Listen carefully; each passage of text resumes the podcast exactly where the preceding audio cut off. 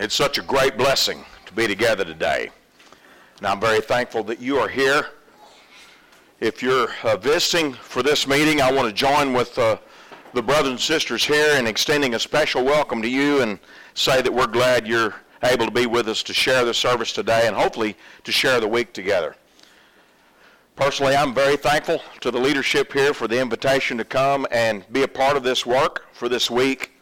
It has been my endeavor and prayer that the things we study together this week will achieve the purposes that you have at hand, and that we will glorify God together in this labor. Proverbs is a favored book among a lot of devoted Bible students. Many people have found great value in equaling their reading of Proverbs with a reading of the New Testament. There's just so much wisdom and so much value in its pages and in its phrases. And we're going to join together today and this week in a study of the book of Proverbs. Today's studies will focus on an in- introduction to the book. Uh, we'll spend just a little bit of time on just some academic things about the book, but I won't spend a lot of time on that because we're looking for practical value and practical instruction. And hopefully the, some of the academic pursuits uh, that we have in the introductory part of this study will point us in the direction of pursuing practical instruction and will help us in our quest of applicable truth. The book of Proverbs, wisdom for life. Proverbs is divided by the scholars in uh, five different books, and that is readily observable in the way the different chapters are introduced. You read at the beginning of chapter one something that introduces what sounds like a, a certain book, and then you go to chapter ten, and again you have an introduction that sounds like an additional book, and so throughout till you get towards the end. The last two chapters are each represented as an additional book.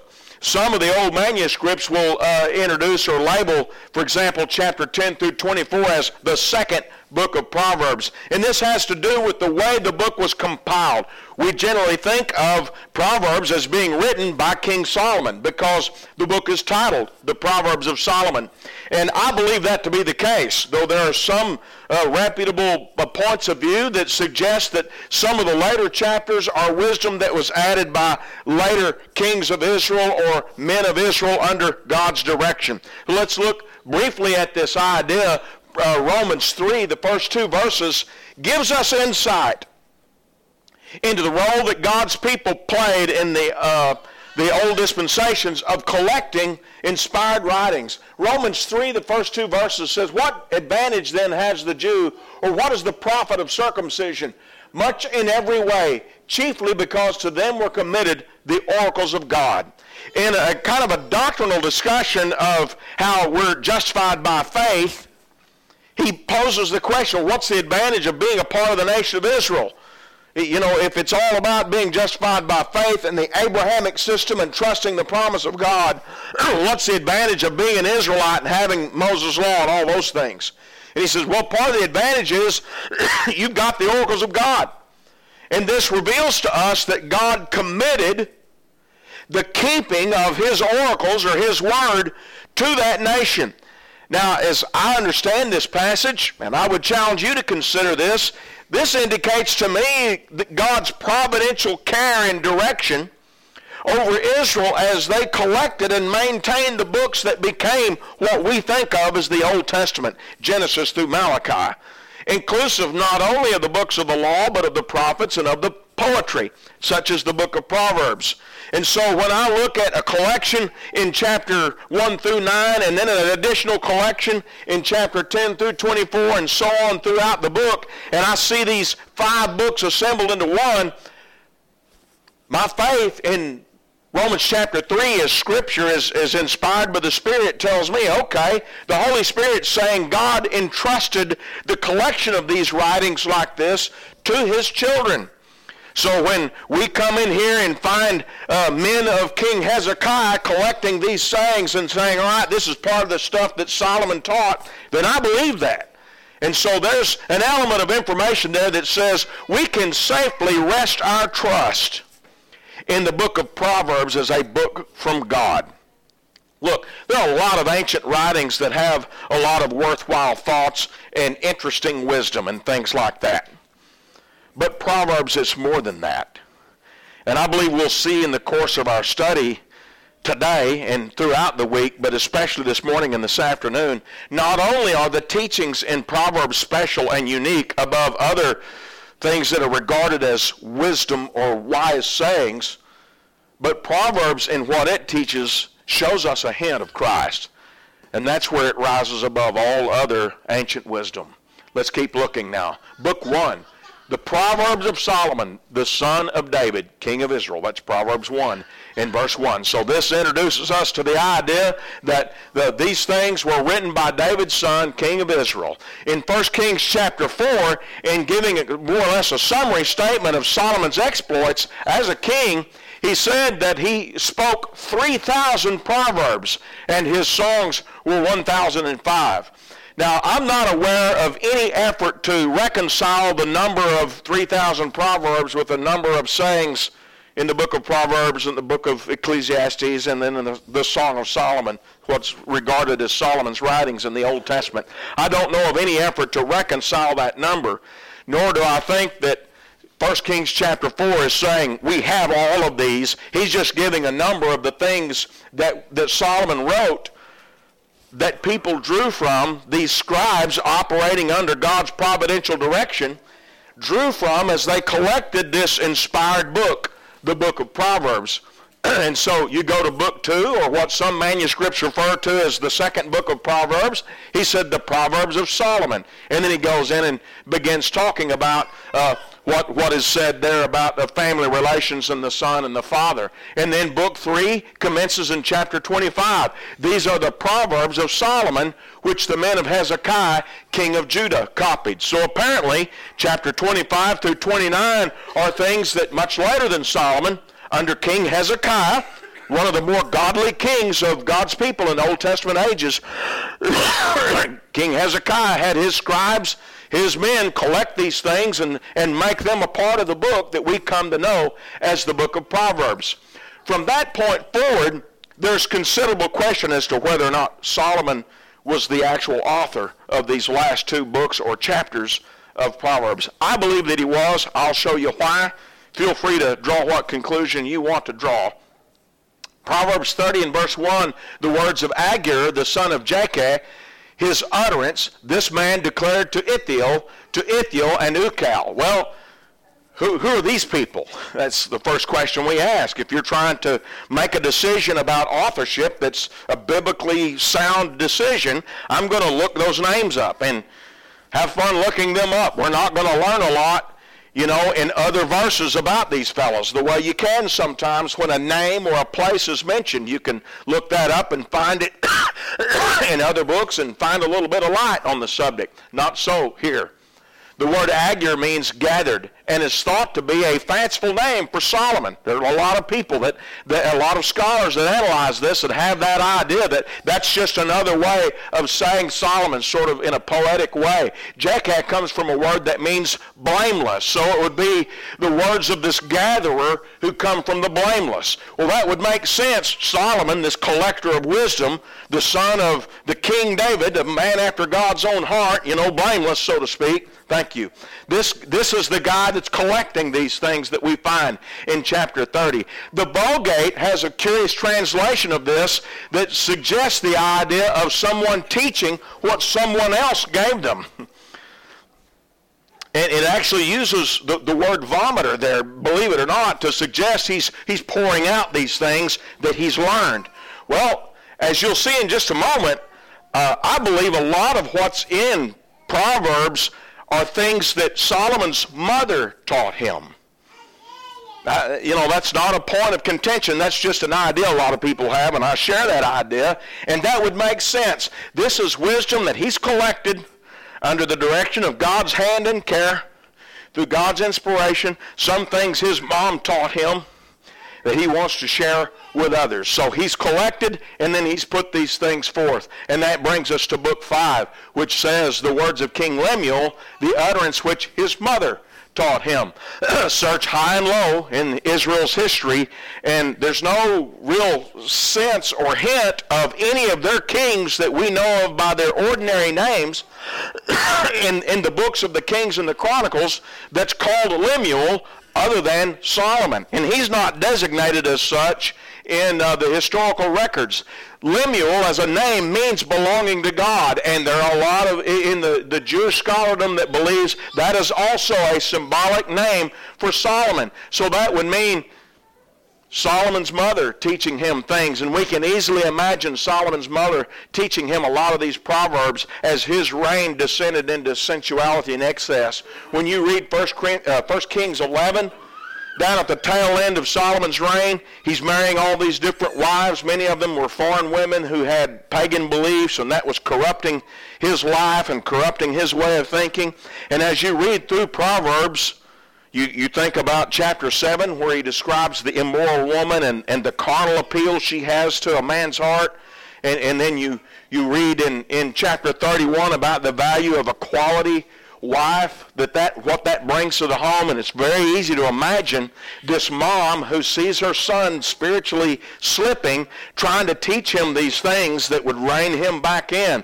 Something interesting that I've counted, there are twenty-three instances in the book of Proverbs where he says, my son. And that's why I say, it is scattered throughout these five books. That's why I say this is a mother pleading with her son. At least that's some of the source of these things, but all of their source is at the hand of God, because in Romans three he said this is God committing the keeping of his words to his people. So that's the five books of Proverbs. Let's talk about literary styles. I hated the study of literature in school. Not only did I hate it, but I hated it long, I hated it deep, and I hated it hard. I just didn't like it. But I've come to learn later in life there are a lot of things they didn't talk about in school about literature that are, are not only interesting, but they're very helpful in understanding what you're reading. And in Hebrew poetry, that's certainly true in the analysis of parallelisms. And don't let that phrase frighten you, and I'm going to use some technical terminology. Don't let that concern you, because there's a simple way to view these things that uh, that we're going to talk about here as it relates to Proverbs' literary style. The Hebrew word for proverb means a simile or a parable. It suggests the idea of a parallelism, and a lot of Proverbs is structured in a parallelism. And this usually consists of two consecutive phrases with the relationship between the two phrases and what they teach. Just think of two parallel thoughts, and that's all in the world a parallelism is. Now, sometimes it's more than two. Sometimes there'll be a rapid-fire series of several parallel phrases. And different literary analysis, analysts categorize and label those in different ways. And if you go read uh, what the scholars say about this, you'll read a lot of different terminology. I'm going to use some of the more common terminology today in discussing them. But don't worry about remembering all the technical terms. I'm just going to use a small sampling today to divide up what we're talking about. You just try to remember the idea of Proverbs using this trick of lining up phrases that are similar to help you understand something. Just think of it that way, and that'll be enough to get the point. One kind of parallelism is an antithetic parallelism. That's one of those fancier words that's not a normal part of my vocabulary. All the world that means is you've got two phrases put side by side that teach the same thing from opposite directions. One of them teaches it from a positive perspective, and the other one teaches it from a negative perspective. And if you'll think about Proverbs, there's a lot of these in there. Proverbs ten and verse twenty-seven, the fear of the Lord prolongs the days. That's one phrase. The antithesis of that, or the same principle taught from the opposite perspective, is, but the years of the wicked shall be shortened. So as I look at that, I can understand the second phrase helps explain what the first phrase is teaching. And the first phrase helps to explain what the second phrase teaches. So here's how this helps you when you read the book of Proverbs. And you'll also find this in the Psalms. You'll also find this in the prophets. And what's exciting about this is when you take this into the major and the minor prophets, you'll find places where this parallelism really helps open up our understanding of a passage. And a, a deep exploration of that is way beyond the scope of our study today. Suffice to say that this is a helpful way to approach the reading of Old Testament Scripture and Hebrew poetry. The way to have a more successful spiritual life is to live life in fear of God. But if you live life in sin, that diminishes, the, that tends to diminish the length and the value of your life. That's clearly what this one is teaching. There's another kind of parallelism called a synonymous. Some call it synaptic. That just basically says that the two phrases teach the same thing viewed from the same perspective. A great example of this is Proverbs three and eleven. My son, do not despise the chastening of the Lord, nor detest his correction. This is quoted. Some of you may have recognized this. Hey, this says that in the book of Hebrews, and yes, it does. It teaches this in the book of Hebrews. It's a great lesson in life. And when we look at these parallel phrases, we can see on the one hand, he's saying don't hate God's chastening. On the other hand, he's saying don't detest his correction.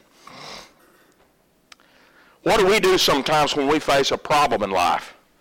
I hit an obstacle, maybe a, a minor or a major tragedy has happened, something that's really frustrating me. One of the things that, that we might do with that emotionally is we might stop and think, well, maybe God's mad at me, you know. So he's let my tire go flat out on the freeway and going to make me late for work. So he's trying to tell me something. Now we might, in a moment of clarity, understand, look, that's not how this works. And it's not. I know what a lot of people teach about that today, but that's not how God operates. But sometimes we're tempted to think of problems in life and sickness and things like that as a chastisement from God. People of God have thought that through the years. Israel thought that. The Lord's disciples thought that. Job's friends thought that. There are a lot of people that have struggled with that idea. And some would point to, don't despise the chastening of the Lord, and say, see, don't get mad when your tire goes flat on the freeway. Just accept the Lord's trying to tell you something. And this is an instance where the parallel phrase helps, pardon the, the, the association with the flat tire, but helps pull us out of the bar ditch and correctly understand or correct a potential misunderstanding of the passage. He's not talking about a tragedy in life. He's talking about correction from God. I think the New Testament uh, quote in the King James says, nor faint when you are rebuked by him, or when you are rebuked of him. The chastisement of the Lord is not my tire going flat or some problem in life. It's the correction that comes from his word. And what happens when I've got a problem spiritually and I've done something that I know I shouldn't do? Guilt starts gnawing at me and making me miserable. You ever experienced that? I, if you walk with the Lord very long, I'm sure you have. And that just makes us feel awful. And he's saying, don't hate that. That has a place in your heart. That can help correct you. So looking at the parallel phrases here, it's about more than just being able to identify what some literary egghead says about it. it it's about helping us practically and properly understand the passage. Another example of this is Proverbs twenty-nine and eighteen.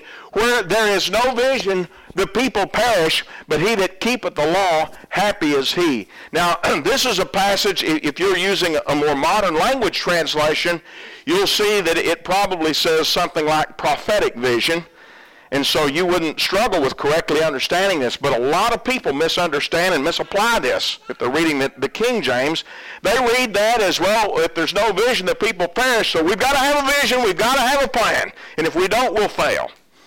Well, I believe we're supposed to have a vision, and I believe we're supposed to have a plan. And I believe there are passages in Proverbs that teach that. But this is not one of them. The word that's translated vision there means prophetic vision. And he's saying without guidance from God, you're not going to make it. Where there is no vision, the people perish. That's the part that gets misused and misapplied. Look at the parallel phrase. But he that keepeth the law, happy is he. So on the one hand, you've got people perishing, and on the other hand, you've got people being successful or being happy. On the one hand, you've got a lack of prophetic vision. On the other hand, you've got keeping the law. So in the parallelism, the words the law parallel the idea of vision, and that gives you insight. This is not about my vision and my plan. This is about God's direction. And so using that parallel structure helps explain correctly what the proverb is about. Now, there are a lot more examples like that where understanding the idea of parallelism helps us correctly read and apply the passage. There's something called an emblematic parallelism. And all the world that is is just where he uses something to symbolize the truth that he's teaching. Proverbs twenty-five and twelve, like an earring of gold and an ornament of fine gold is a wise rebuker to an obedient ear. So the idea of someone uh, being rebuked, there in their ear, you're hearing someone say something corrective. What's that like? Well, that's like fine jewelry. So in our culture, the ladies will wear nice jewelry on the ear. Maybe that's made of gold if, if her husband's done well enough this last Valentine's Day that he could get her something that's gold. And so what does that do? That shines. That looks beautiful. You know, the ladies will put it in their little jewelry cleaner and polish it up and make it look nice, and, and then they wear that, and it's, it's just decorated, and, and it looks pretty. It looks pleasing to the eyes. And God is saying, that's how I see it when you listen to corrective teaching. Well, what's my gut level reaction to corrective teaching? Look, y'all all may be a room full of spiritual superheroes, but your preacher this week is not. Sometimes my gut level reaction is, yeah, that's right. But a lot of times my gut reaction is, wait a minute, you know. That, ain't, that can't be right, because if that's right, that means I'm wrong. And we know that's not on the table. And so I start to struggle. No, it's not on the table. It is the table. God's right and we're wrong. And we're in a long journey to get over that. And this is saying it's beautiful in the sight of God. Fellows, the way you enjoy seeing your wife fixed up and with the nice jewelry on, the way you enjoy that, that's how God enjoys seeing us saying, you know what, I'm going to listen because there may be something here I can learn. You see the power of that emblematic parallelism. There's another literary device that's used in Old Testament Scripture that's also used in the book of Proverbs. It's just in there, I think, maybe three or four times. One of the, uh, the most common, I guess, examples of that is Proverbs six. These six things does the, uh, the Lord hates, yea, seven are an abomination to him. And then he goes on and lists seven things. So he said, he didn't just say, God really hates these seven things. He said, God hates these six things, yea, seven. That's used a, a, a time or two else outside the book of Proverbs. And it's used a time or two besides this passage within the book of Proverbs. The number climax as a literary device in, in the Hebrew culture was not intended to say, okay, this is an exhaustive list of everything that God hates. And if you're outside these seven items, then you're good. Because there are things that are an abomination to God that aren't listed here. The point is not to list an exhaustive list that this, this is the whole thing right here. The point is to give a representative list of things that tend to result in the last thing. And the last thing is the real point of emphasis. And if you'll think about it, a proud look, a lying tongue, shedding innocent blood, devising wicked plans, swiftly running to mischief or evil, and being a false witness, those are things that tend to produce sowing discord. And the wording of the six, yea, seven, emphasizes that last item on the list. That, that's the real problem in the sight of God, is creating things that fragment God's children, that creates division between God's children. He really hates that, and he doesn't want us to do that. So understanding that literary device, I can read that passage and recognize God is really helping me understand things I need to avoid so that I don't become that guy that creates trouble between other people, because that really, really matters to God. Another thing that's a, a literary device in the book of, of Proverbs that's uh, elsewhere used in Scripture is something called an acrostic. We think of an acrostic as, you know, where you put down a word and then the, the Each letter of that word will spell out a word or a phrase, and that's related words or phrases. The way the Hebrews did it was just with the Hebrew alphabet. Psalms one hundred nineteen is arranged this way. And if you'll look, most of your Bibles will have little headings that's uh, the Hebrew alphabet character, and that's what that's about. Um, as far as there being any special meaning associated with this, I don't know of one other than it helped people to memorize stuff. It created a structure where people could memorize. There are other chapters in the Psalms that are arranged in a partial acrostic or a full acrostic. Proverbs thirty-one, all the things there that's said about the virtuous wife and her worth is far above rubies, that's arranged in the Hebrew in an acrostic. So just as kind of a point of a- a- academics there, that points to something about Proverbs that I think helps us appreciate this book is not just a book of wisdom, it's an absolute work of art.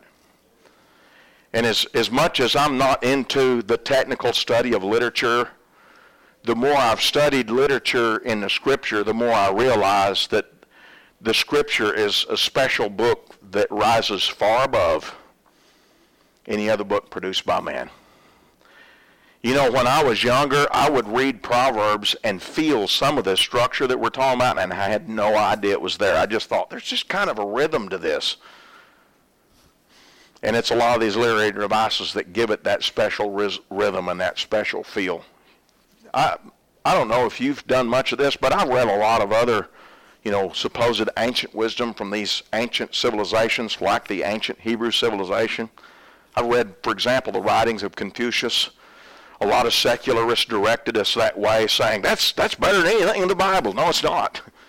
I'm not saying it's terrible advice. It's decent advice. But it's nowhere near the caliber of the artistic power and absolute beauty of Scripture and of the book of Proverbs. And I'll tell you, the more you study Proverbs and the better you recognize these things and help use them to help you better understand what it's teaching, the more that will open up the reading of the of the major and minor prophets in the Old Testament. It might take a lot of time to get to that point, but I'll tell you, it really helps because they all use these things.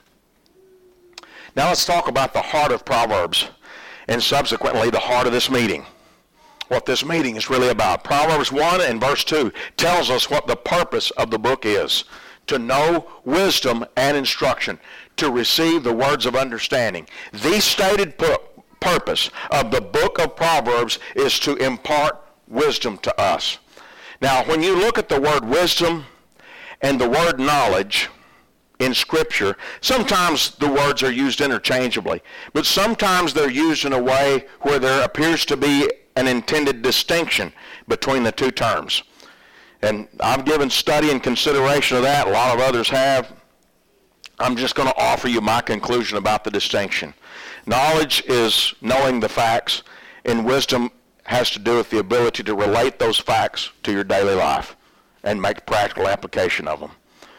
Now, some passages where you see those words, you're going to see, well, they're more or less interchangeable, but there'll be places where you look and you'll see that distinction. It's, it's, it's great to have a pile of facts, but those facts don't have much meaning until I'm able to take them and plug them in that tough time I'm having next Thursday, when I'm facing that temptation or that difficulty or facing that choice I've got to make, and I'm going to make a decision. So knowing how to use all this information to make that decision, that's wisdom. It's based on that that our mom, when we were growing up, encouraged us, every chapter you read in the New Testament, read a chapter in Proverbs. Just a few years ago, I put together a, a reading plan. You know, there are a lot of those out there that, that timed it, where you could read the New Testament through and the book of Proverbs through several times by the time you finish reading the New Testament. She always said, if you'll do that with Proverbs, it will help you understand what you're reading in the New Testament. It took a few trips for me to see that, a few trips back through, but here's what began to click. God said, look, people, I gave you this book to give you wisdom. Okay? Look, people, wisdom helps you apply knowledge. Okay? So you read through the New Testament, you get all this knowledge, and the wisdom of Proverbs helps you plug that in in your daily life. That was the idea. The longer I live, the more I read, the more I think the old girl was right. And so I would really recommend that you consider reading Proverbs alongside your reading of the New Testament. Whatever other Bible reading plan you do, consider that.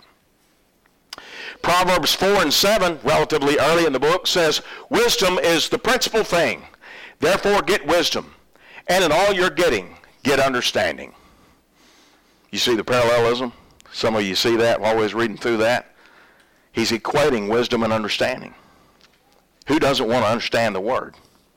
So what did he say do? He, it's the principal thing. Wisdom is the principal thing. I want to tell you, I believe, and you'll see this in our study, especially this afternoon, I believe that wisdom is Christ idealized in life instructions. When you think of applying wisdom to your life, you're relating Christ to your life. And as I say, the more we go in our studies, the more you'll see that. So no wonder it's the principal thing. It's because He is the principal thing. And the more I relate with wisdom and relate wisdom to the choices that I make, the more through Christ I'm relating with God and God is relating with me. Again, I'm introducing that now to, to discuss the idea of that being the heart of Proverbs. By the end of this afternoon's study, I hope it'll be more evident to you why I believe that to be the case. But that introduces us to the idea. Proverbs talks a good bit about the immoral woman. I guess just about the whole seventh chapter is devoted to the immoral woman and a discussion of her. But there are other places in the book of Proverbs that talks about her. It's all in that first book, chapters one through nine. She's not mentioned later. But uh, look at what it says about her in Proverbs seven and twenty-six. "For she has cast down many wounded, and all who were slain by her were strong men." And when you read the description of the immoral woman, it sounds more, like, more or less like he's talking about a prostitute. And, and that seems to be the case. But I want to suggest to you that the immoral woman of Proverbs seven and other places in Proverbs uh, confronts us in a number of ways in modern life. She might be a character in a magazine or on a movie or a video or online. Okay? Be mindful of that, fellas, when you're browsing. Or she might be someone in your mind. Or she might be your twisted view of a godly woman. And in the corruptness of your thoughts, you distort this godly woman into what you perceive to be that woman. Think about that. And when, what does he say about that? She brought down a lot of stout fellas. She brought down a really lot of strong men who handle other weaknesses in life really well, but they got to this weakness and they faltered. Well, I believe more and more that this immoral woman comes to represent all manner of folly in life, as is represented in the book of Proverbs, because she's juxtapositioned against the wisdom woman.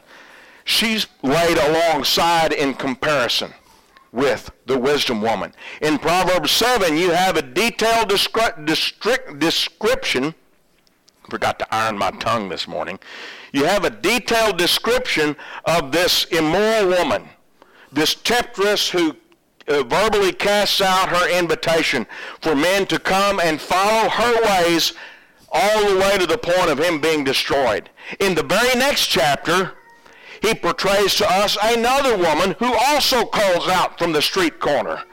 And that's wisdom personified as a woman. Proverbs eight, look at verse one through four. "Does not wisdom cry out?" Right after talking about how the immoral woman cries out from her street corner, he said, "Does not wisdom cry out? And understanding lift up her voice?" She takes her stand on the top of a high hill, beside the way where the paths meet. She cries out by the gates, at the entry of the city, at the entrance of the doors. "To you, O men, I call, and my voice is to the sons of men." The same guys that are unfortunately listening to that immoral woman, he's saying, "Come on, fellas, listen to this lady instead." And he proceeds to describe her. Look at the comparison between the immoral woman and the wisdom woman. I would encourage you later at your leisure to read Proverbs seven and Proverbs eight and see this. I'm just going to bullet reference it. They both call from the street. The appeal of the immoral woman is empty flattery, whereas the wise woman, she'll tell you the hard truth that you need to know. The immoral woman speaks sinfully. The wise woman speaks right, righteously. He instructs us to avoid the immoral woman, but he encourages us to receive the wisdom woman. The, the immoral woman reduces a man to the, to the conduct and character of a dumb brute, a witless animal. But the wise woman brings a man to greater wisdom and knowledge. The immoral woman has cast down many, but the wise woman builds up many. The immoral woman causes poverty in the book of Proverbs chapter six, but in Proverbs eight, she, the wise woman brings prosperity. So in every way, wisdom, personified as a woman, elevates man above the folly of pursuing carnal appetites. And from that standpoint, we can generalize the lesson of that immoral woman to reach beyond her appeal to man and understand she represents just chasing physical senses in life in a way that would destroy man or woman. So she represents folly and the vices that come from folly. But the wise woman represents wisdom and virtues that come from wisdom. At every turn in Proverbs seven, you see vices, you see sin that follows pursuing this ungodly woman. And at every turn in Proverbs eight, you see virtues that grow from the pursuit of this wise woman.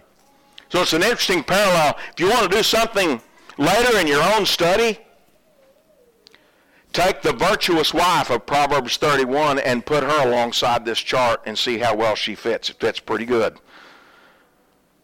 So now now think of, of Mom trying to get Solomon to see this as he's marrying off all these different pagan women. Son, can't you see where this is taking you? It led him down to his destruction, didn't it? Think about that. Think about our life and making wise choices. So the heart of Proverbs, it's all about learning and understanding wisdom that will help us make better choices, that will bring us spiritual success in the sight of God. So you got trouble. You've got sin and you need a Savior. You've got sinful habits and desires and you need guidance. How are you going to cleanse your way? How are you going to flee from those things that would destroy your life and your soul? Well, the answer is simple. Jesus Christ. He is that way. And not just him as the person and the salvation that he brings to remedy us of our guilt of sin and give us hope beyond the grave, but of the instruction he brings to pull us out, the instruction he brings to pull us out of the destructive habits of folly and the vices that follow. And so in that way, Proverbs is really pointing us to Christ. And as you contemplate that today and you think about where you're at spiritually before God, I want to ask you to consider your need for Christ. If you're not yet a Christian, how are you going to cleanse your way? By taking heed to the Word of God and coming to Jesus Christ. If you are a Christian but you're not living faithful, think about fashioning your life according to the course of wisdom. Listen to that wise woman call. And if you need the church's prayers to assist you in that, we would love to help you. Or if you need the church's aid in obeying the gospel, we would love to help you in that way. If we can help you in either way, please come. Have a seat on the front while we stand and while we sing.